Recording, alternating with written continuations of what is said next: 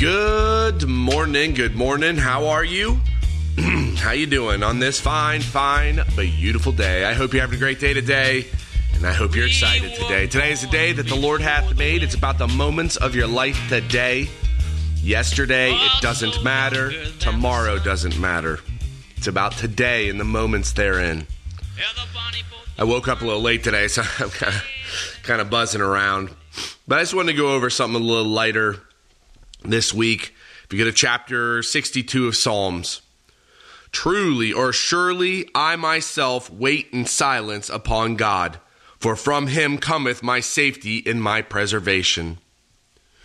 It's a mindset in life when you start to look to God in all things. Do you look to God? Do you feel like God is your safety and your preservation? I keep talking about being able to renew and renovate your mind. I mean, God says to do that.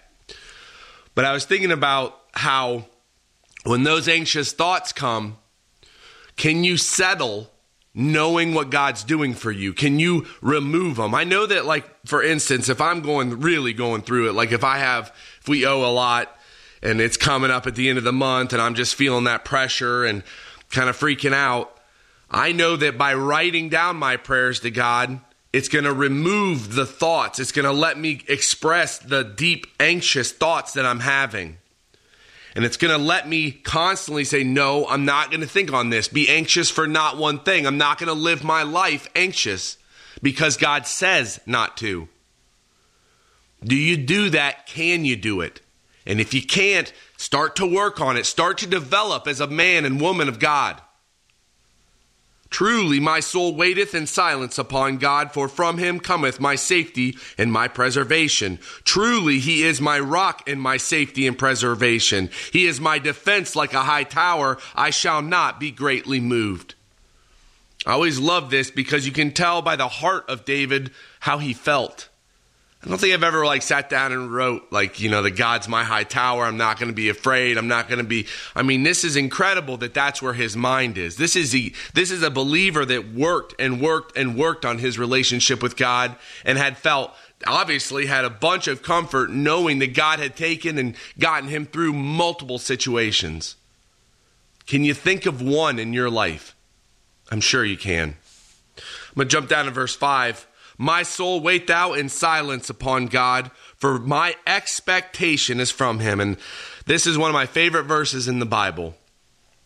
If you if you're at a point where you know and you can talk to God and you're working with God on a regular basis, and God tells you to go do something, maybe it's start a business, I have no idea what that is.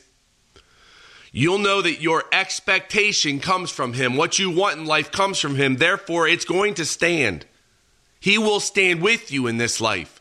He will guide you. If you want a family, I look at everybody in my family. My brother got what he wanted. He wanted a wife. He wanted a wife that was on his team. My mom got shit what she wanted, working with her kids. I got what I wanted. My sister's getting what she wants. It's, it's how you developed a relationship with God and how much you put this stuff in your life. How close are you with God? Do you check yourself? Do you check your thoughts? You're a son of God, uh, called, summoned from the foundations of the earth. God knows you, knows everything about you. Can you write this, this proverb this psalm? Can you write this song to God and mean it? My soul, wait thou only upon God, for my expectation comes from him.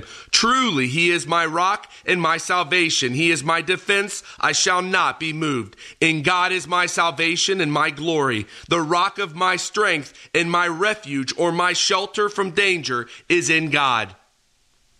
Confide in him at all times, ye people. Pour out your heart before him. Pour it out in front of God. Let God know what's going on. It's not my life didn't change until I sat until I really cried out and said, I want this removed from my life, God. Please, I just I want it gone in the name of Jesus Christ. And he worked on me and developed the thing that was bothering me. And it went away. God is able to do all things. All things. In God is my salvation and my glory, the rock of my strength, and my refuge is in God. Confide in him at all times, ye people. Pour out your hearts before him. God is a refuge for us. Surely men of low degree are vanity or a breath, and men of high degree are a lie, to be laid in the balance. They are altogether lighter than vanity. Trust or confide not in oppression. Become not vain in robbery. If riches increase, set not your heart upon them. God hath spoken once, twice have I heard this, that power belongeth, power and strength belongeth unto God. Also unto thee, O Lord, belongeth mercy or grace.